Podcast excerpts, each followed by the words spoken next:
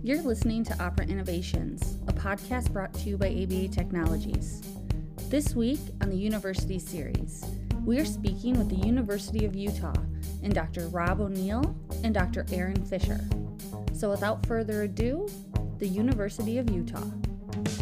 So today we are here talking with the University of Utah and we're talking with Dr. Rob O'Neill and Dr. Aaron Fischer. So thank you both and welcome. Thanks for having us. Glad to be here.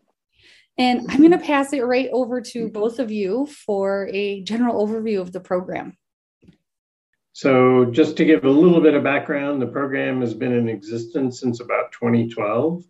Uh, I think we we might be somewhat of a unique program. I'm not totally sure because I don't have data on it, but uh, it's always been a joint enterprise between the departments of special education in the Department of Educational Psychology in the College of Ed at the University of Utah. So our verified course sequence includes coursework from both departments as part of the process. So um, just to give people maybe a little bit of an idea, um, we, we, we basically have sort of three groups of students who tend to go through the program. So in special ed, we tend to have folks who are working as paraprofessionals or teachers in schools, and they want to come back. They may have been certified, for example, at the bachelor's level, and they want to come back and get a master's degree and then also get their BCBA credentials. So um, those are school-based folks that we have in the program.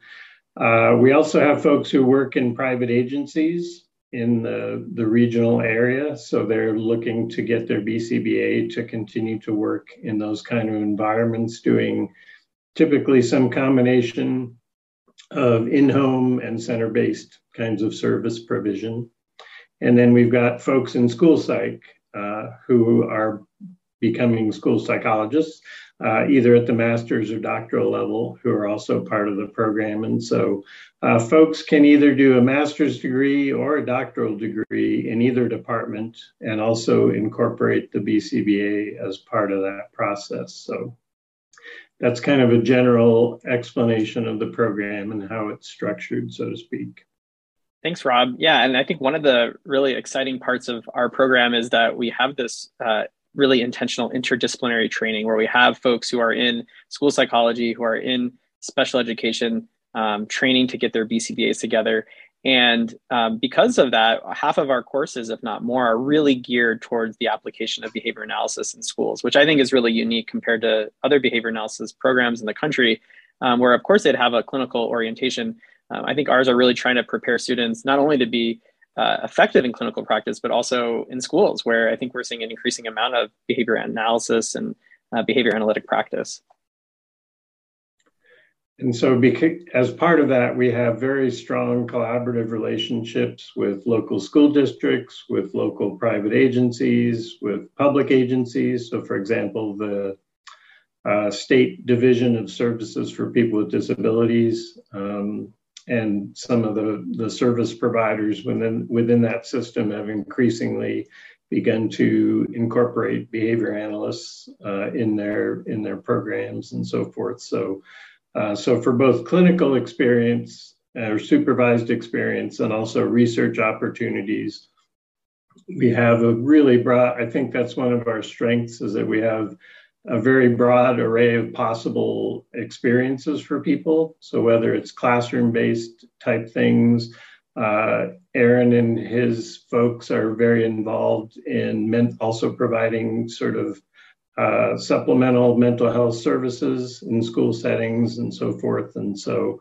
uh, I think folks have the potential opportunity to get a lot of experience in different arenas if they wanted to pursue that. So so we give them the chance to have a variety of uh, ways to kind of specialize or focus their interests and so forth. Well, and I mean, you read my mind because my next question was going to be, you know, who are the faculty and what are the research opportunities that the students have? So perfect timing. Well, in special ed, uh, I'll talk and then Aaron can chime in. Um, I'm currently the only BCBA in our department. We are smack in the middle of hiring a new faculty member to be part of the BCBA program. So we're very excited about that to, to have some more resources in that regard. Um, in special ed, I would say the, the research focuses, again, tend to be focused on school based uh, applied topics. So, you know, particularly in areas like behavioral supports. So, conducting functional behavioral assessments, implementing function based interventions in, in typical school settings, uh, effective academic and instructional strategies, you know, or, or, something that we're often very concerned with. So that also tends to be a big research topic as well. So um, those are probably the main global sort of research areas within the Department of Special Ed. And for the school psych program, which is housed within the Department of Educational Psychology, we have uh, myself and then two other faculty who are behavior analysts who teach within the course sequence. Um, one is Dr. Keith Radley, um, who's a school psychology faculty, and then um, Dr. Julia Hood, who is the director of our undergraduate educational psychology major, um, which provides opportunities for undergraduate students to get their RBT uh, their first semester uh, while they're matriculating, and then uh, ultimately uh, sit for the BCaBA um, or maybe stay an extra year and uh, join Rob in the special education program to get their their BCBA and their master's degree. Um, and so we're we're excited about that because I think we have a, a pipeline that can help, and we have um, some faculty. But like Rob said, it's really exciting to be able to hire another faculty um, because we've historically had some really great behavior analysis folks here at the U and uh, it's it's awesome to see the opportunity. As far as some of the research that's coming out of educational psychology, um, a lot of it um, is around school-based applications of, of, behavior analysis, particularly around things like social skills interventions, where Dr. Keith Radley has focused a lot of his work on the superhero social skills intervention, um, as well as other other work in that space. And then um, through my lab, the UTech lab, we uh, do a ton of work around uh, technology integration to behavior mental health supports. And so a lot of it is around teleconsultation to support educators and parents, um, as well as some more direct service stuff. But um, because we're we're a program that has mental health and behavior, we also try to infuse a lot more acceptance and commitment uh, therapies um, to try to get some more kind of behaviorally infused therapeutic um, knowledge to our graduate students as well. Well, that's really really exciting. Just because, I mean, one to start off with, getting into schools can be um, very hard in the first place. Uh, I I, have had personal experience with that. I just got lucky that I worked for a company that already had those kinds of partnerships. But um, just getting that type of experience is absolutely pertinent. And so many behavior analysts, from you know my personal experience and from talking with others, very anecdotal, but they you know they come out of their master's program being really gung ho and which is great, but that doesn't always um, nicely shift into a school setting where it's a completely different environment that they have completely different histories, they have completely different ways of going about their day and their and how they run things. And if you don't have that experience, it can be a really, really big adjustment. So even hearing that, you know, we have the undergrads, we also have them a pipeline into the master's program as well is really exciting. And that kind of makes me think that you may have some pretty good practicum sites and opportunities for some practical training as well. So, what does that look like? Aaron, you want to maybe talk about some of your school based activities? Yeah, you know, we I think Rob and I both agree. Um, we we really uh, like to highlight the practicum experiences that we can offer, and it, it, really is based on the relationships we've been able to form with local school districts, but also the exceptional work that our graduate students go out and do in the schools. Um, and really, what we found here in Utah is that there was there was a lot of interest in behavior analysis. There was a lot of interest in, in being able to support that work, but not necessarily having the capacity of providers who could do it. And like you said, the capacity of folks who really knew how to navigate the bureaucracies of schools and, and understand the, the culture and climate. And so um, we have students who are funded uh, for their practicum and uh, they're able to uh, go out to schools 20 hours a week and receive a stipend as well as tuition benefits to um, to be able to come to school and to be able to learn, but also get paid for their time. Um, and we think that's really important. We get our students uh, to hit the ground running um, right away.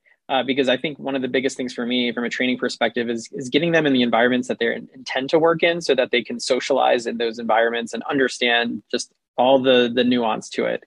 And so we find that's really helpful. And then we also are able to provide um, in-house supervision to our students in those practicum experiences, which I know Rob and I have talked a lot is is really important because we think that's where the rubber really meets the road when it comes to all the great training.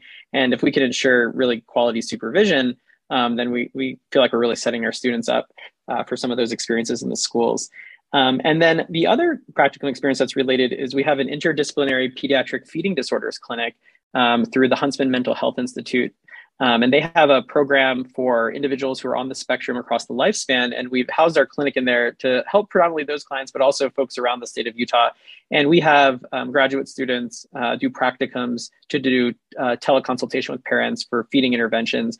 And so they're able to get kind of this, this good breadth of both school based experiences, but maybe I, I, hate to say traditional because through telehealth doesn't feel like traditional, but uh, you know maybe these more common clinical applications that also include um, contemporary training around things like telehealth, which I think when we've talked to our practicum students when they go out and get jobs, they always look back and feel really grateful for the telehealth training because many programs aren't really including that uh, very purposely. I mean, I think during the pandemic they were sort of having to, um, but this has been a, a real skill set that I think our graduates can take in whatever capacities they work and, and really have some value added uh, with that knowledge that they have. And it, I was thinking as Aaron was talking, I think one of the benefits of the population of of trainees that we serve is that they are in classes together. And so it's a great opportunity for them to share experiences and share ideas. So if somebody's working doing in home based services and other people are in schools and other people are in other clinical settings, um, it's really interesting to, to, to be able to then talk about, say, a concept or a technique or something and say, how would it apply in this context and how would it apply in that context? So and they begin to learn about the different issues that crop up in different settings and so on and so forth. So um, so they get a chance to talk about you know this is what it would look like in a school setting this is what it would look like in a home this is how what it might look like in a cl- clinic or center based program or something. So and I also just wanted to follow up on Aaron's discussion about the feeding clinic. So we, we've had a pretty, a very long-standing collaboration. So I've been at the university since the late 90s. And so um, we've had a long collaboration with our Department of Psychiatry. Um, they have a couple clinical programs that focus around people with developmental disabilities and folks that are on the autism spectrum. And so we've been able to have a pretty strong influence over the years um, to move them in the direction of not only looking at some of the traditional things like medication management and so on and so forth, but also including a strong behavioral component in what they do. So they actually now have behavior analysts on staff in some of those programs. And so uh, they can do things like conduct assessments and develop uh, programmatic strategies for people and so on. So um, that's been a, a long-standing and, and again, as Aaron said, a great opportunity for students periodically as well. Well, and I can imagine as well that the telehealth has a big impact, especially on. I know that from my personal experience, um, parts of Michigan get very rural and it's very hard to get services.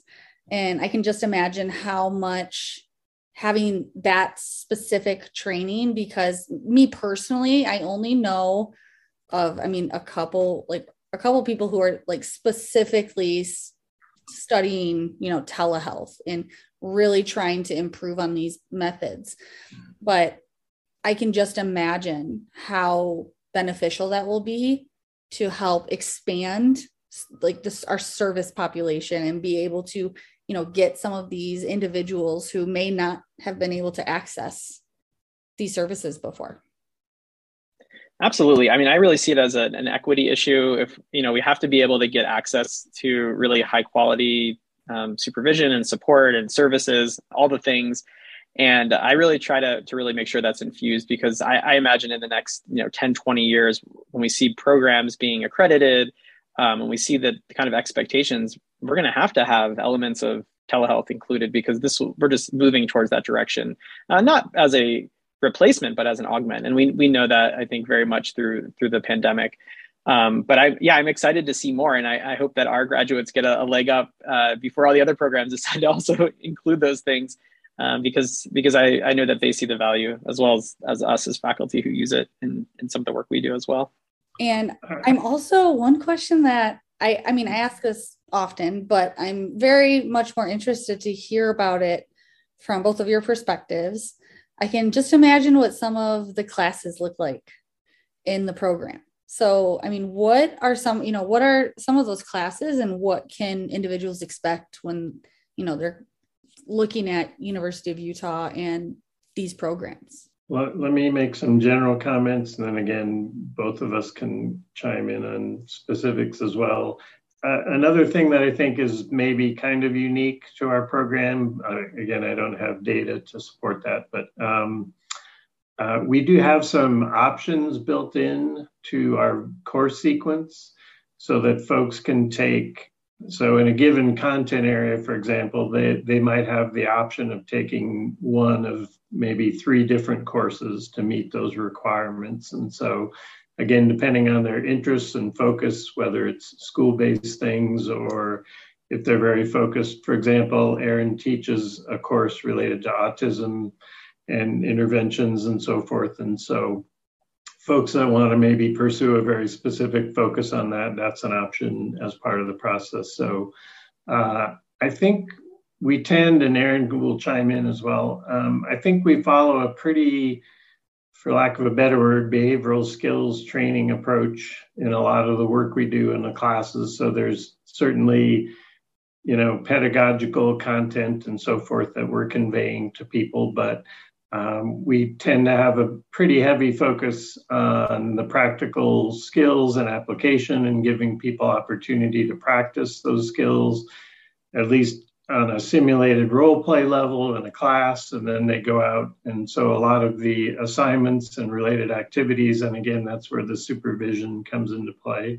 They have the opportunity to go out and implement and try out those things in the field in applied settings and so forth. So, so I think we have a, a good balance of kind of the content um, technical content and conceptual things and so forth, and then also a very applied or hands on approach to sort of giving people opportunities to learn and practice the skills both in a classroom quote unquote context as well as out in out in the field in their supervised experiences yeah, and I, I, love how you said that the behavioral skills training model. I mean, I really think that is really the the overarching kind of piece that we're using, and I think the students get uh, you know a lot out of that. They really seem to report they really enjoy the simulated training experiences, and I think as a program um, that's really trying to be innovative, I know we're always trying to think about how to infuse virtual training experiences. So I know that's something that we'll continuously try to be uh, integrating through like virtual reality type of simulations. Um, but our classrooms, you know, I think the sizes are, are relatively small. Um, they're interdisciplinary, so we have a lot of students who are who are attending from different programs. Uh, an example is my consultation and supervision class. We have behavior analyst uh, students, we have school psychology students, school counselors, clinical mental health counselors, counseling psychologists. So there's a lot of related mental health people who are learning about very similar things.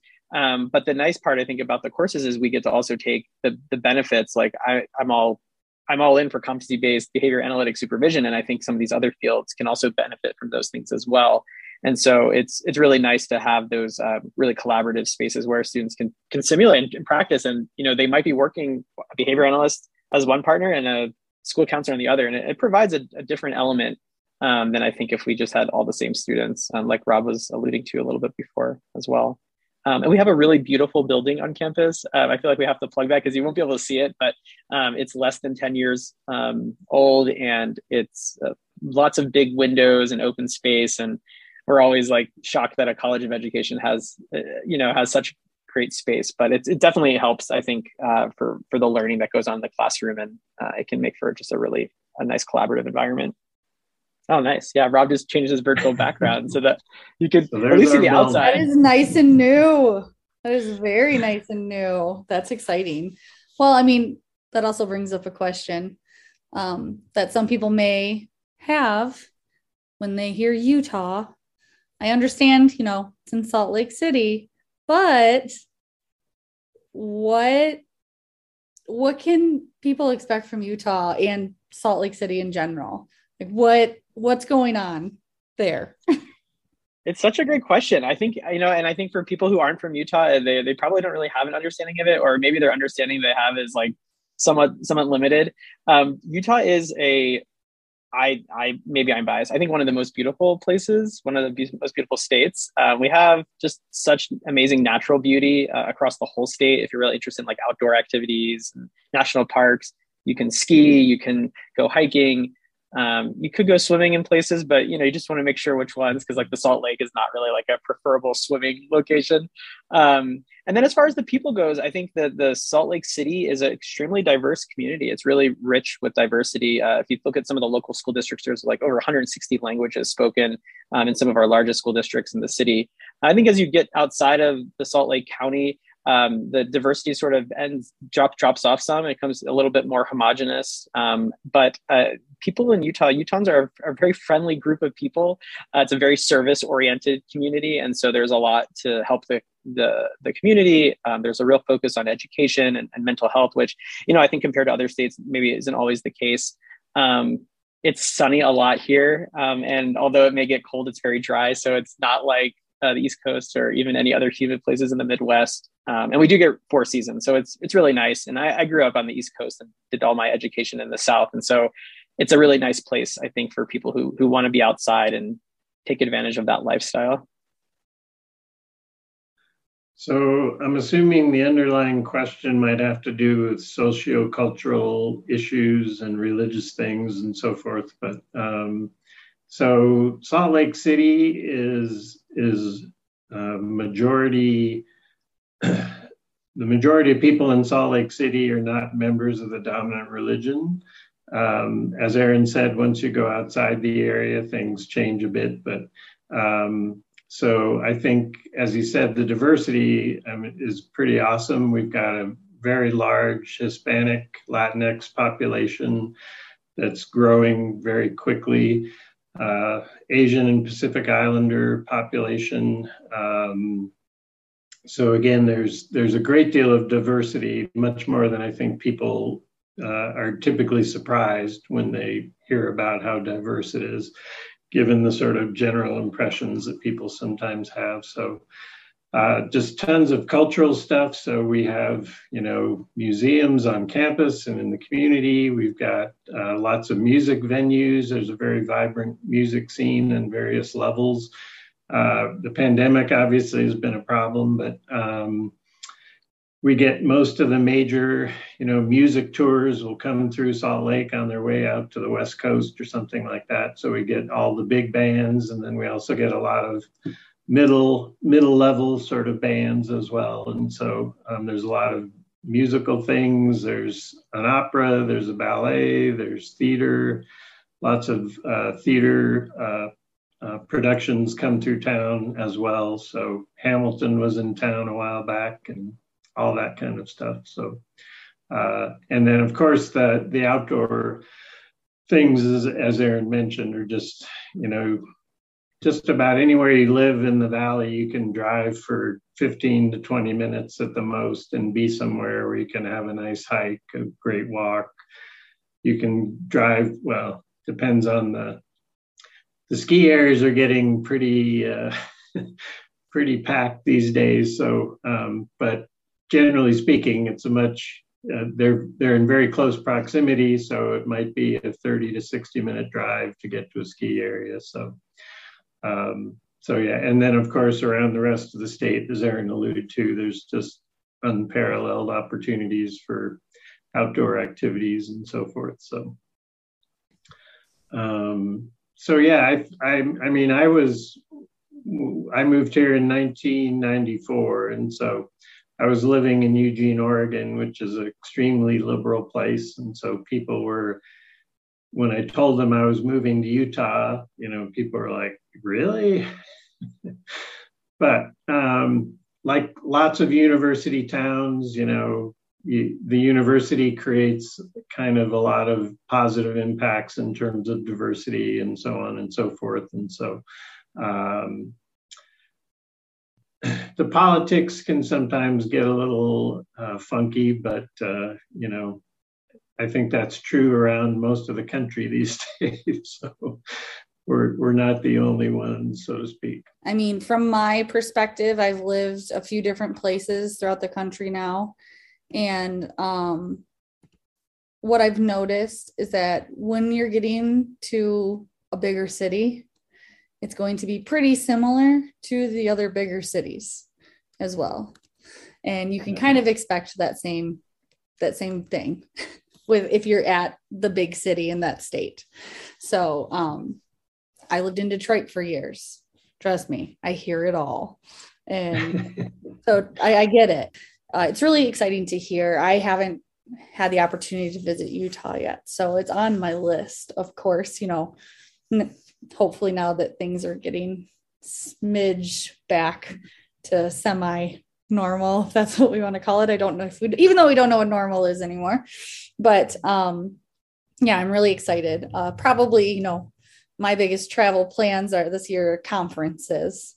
So uh, finally, in-person conferences again are going to be fun. Um, so hopefully, I'll make it out there sometime. Um, let's well, see. And, and, yeah. and, in relation to that, I just might mention that within our, our College of Ed, uh, I'm not sure if it's still the case, but there was for quite a while, we were basically faculty wise, we were the most diverse college on campus. So um, we, we have been able to, both within uh, Ed Psych, particularly, and then other departments in the college, I mean, we have been able to recruit quite a diverse range of faculty. And so um, I think that speaks to the fact that once people get the chance to come visit and see what it's really like and so forth um, they're willing to you know come here and make try to make a career here so we have those uh, additional opportunities collaboratively within the college for folks who are interested for example in things like diversity and equity and inclusion and social justice kinds of activities and so um, we have some really stellar faculty doing work in those areas as well as their students. So, well, I mean, and you have a really, you're surrounded by some really good areas to be doing a lot of this work in. And so it's really exciting as well. And I know we've covered faculty and research, we've covered practicum opportunities, we've covered the area student experiences. Um, one thing I always like to bring up, just in case, is the application and or interview process. And I know it's usually pretty standard, um, but some have, you know, their own intricacies to them. Um, and with the last two years, uh, things got a little bit different. So, um, what does that application and if there's an interview process look like? Aaron, do you want to go ahead and talk about it, Psych? Yeah, so I think EdPsych's a little bit different just because our students are already matriculating in the program as school, typically school psychology um, educational specialists or PhD students. And so um, the way that those students would pursue the BCBA is once they're in the program, their first year, um, they would declare their interest in pursuing the BCBA credential. And then essentially we correspond with the folks who are in the special education department just to let them know about the interest and then those students are able to join those coursework and receive supervision so it's it's pretty much like a, a really easy process uh, at least for the students who are already matriculating um, through EdPsych. Um, but we've we've had a pretty good uh, turnout. I would say about 80% of our cohorts um, pursue the BCBA, um, which is really important to us because we want to make sure students not only come out as school psychologists but have the BCBA as well. And Aaron, for your for your doc program though, you you guys do interviews, don't you? Yeah, sorry, I, I, skipped the important part about interviews. We do interview uh, everyone for those positions, um, and so there's an application that's typically due early in December, um, typically around December fifteenth, and uh, they can apply for the PhD and EDS after uh, about a month and a half after we kind of reviewed all the applications in in about early February. uh, we do uh, we've been doing virtual interviews. Uh, we historically had done on site, but uh, we've been doing virtual for the past two or three years, and um, and then those students are able to uh, be offered admission if they are eligible after the interview process. And we typically take cohorts of about anywhere from ten to fifteen per year, just depending on um, faculty who have course releases or on sabbatical or on leave, just so that we can meet the current needs. Well, and I think it also speaks to the program that you have so many that want to stay. That says something. Yeah, and you know, it's I think what's unique about this. These are students who are like at the graduate level already, but they want to tack on the BCBA extra. So they're already here for the school psych. You know, because the ed psych undergrad program is relatively new, we haven't been able to graduate like a cohort to go into the pipeline. But uh, we'll have, I think, 17 students in that undergrad major next year, and so it'll be really interesting to see from that cohort who ends up matriculating to school psych or of course even to the masters in aba which would be like a, a, great alternative for for many of the students who are pursuing that as an undergrad major and in in special ed it's a little different on the so on the master's level it's a pretty straightforward uh, online application with the usual stuff um, transcripts letters and so on and and then the the admissions committee will review those um, we've been targeting to admit about 15 folks a year maximum, just capacity wise. And we so we do three admission cycles per year. Um, so folks have multiple opportunities. And because sometimes we have more applicants than we can accept, uh, that's helpful because people might apply one time and not get in just because of space reasons, and then they can reapply uh, another time. And so if the if the numbers the numbers tend to fluctuate a bit, so folks might have multiple opportunities to be accepted. And then on the doctoral level, it's more uh, intensive process. So they would do an online application, but typically we before we even encourage people to apply, we would conduct some interviews with them first. So typically students would talk with at least two faculty members from the department and we would mainly because we're concerned about making sure that people's interests will match up with the expertise of folks on the faculty and so so we don't admit a doctoral student unless there's somebody on the faculty who's willing to serve as their at least as their, as their initial advisor as part of the process and so and just to mention before I forget as well, so I've got my list on the screen over here. Um, we, we've been pretty successful at getting personnel preparation funding grants, uh, uh, funded grants from the feds and so forth. And so that's been able to fund both master's and doctoral level students at different times. Um, that that's always a uh, you know hit and miss kind of a game. So at any given time, we may or may not have a lot of that type of funding available for students, but we try to we keep sort of pressing the bar and hoping that we can kind of keep some of that that money coming in as part of the process. And so we've also been very, in special ed, um, we've been able to get a fair number of grants. So folks who are interested in getting their te- teacher licensure as well as the BCBA.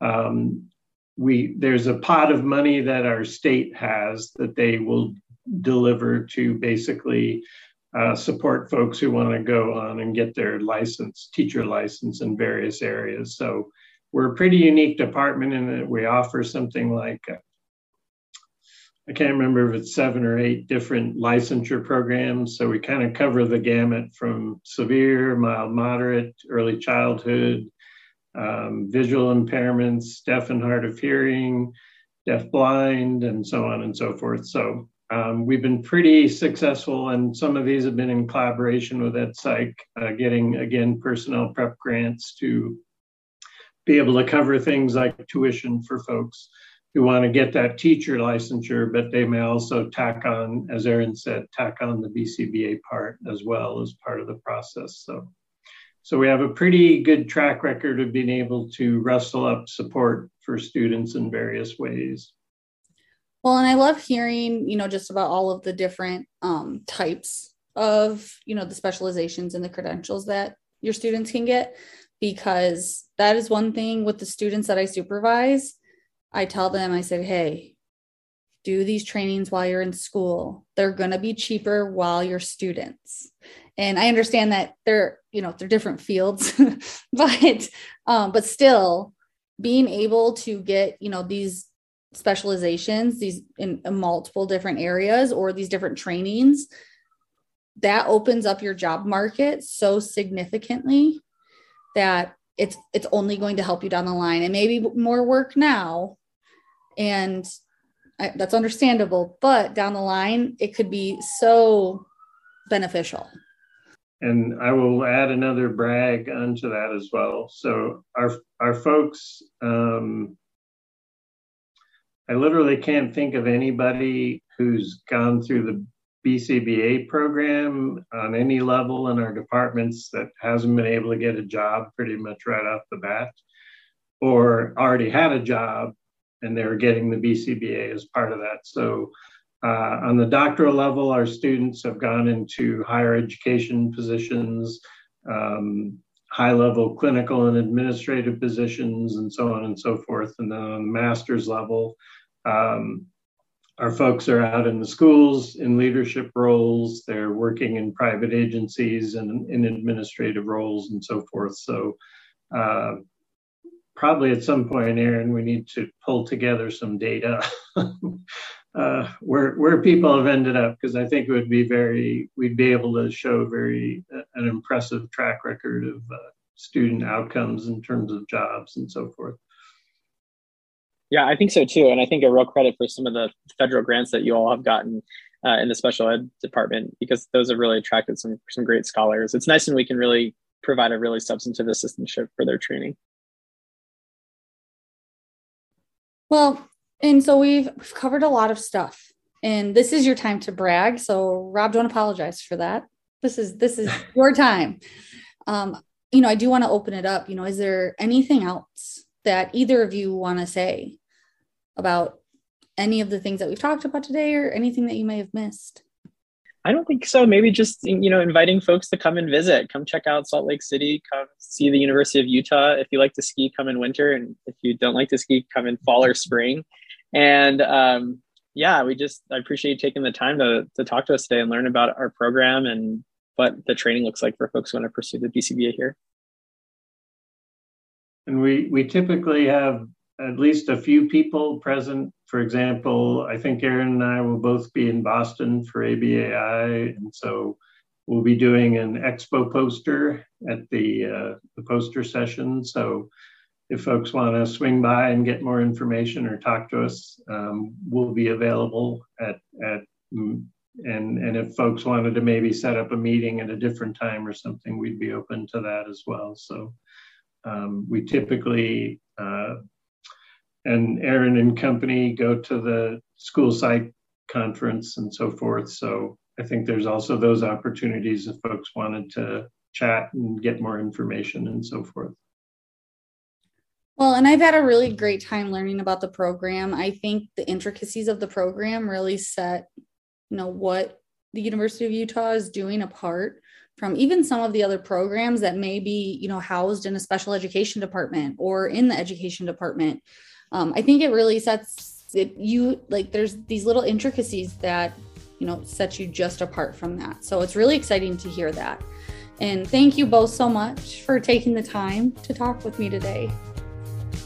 Thank you. Really appreciate it, Shauna. Thanks, Shauna. It's our pleasure.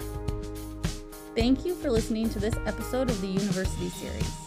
And as always, if you have questions, comments, feedback, or suggestions, please feel free to reach out to us at operantinnovations at abatechnologies.com.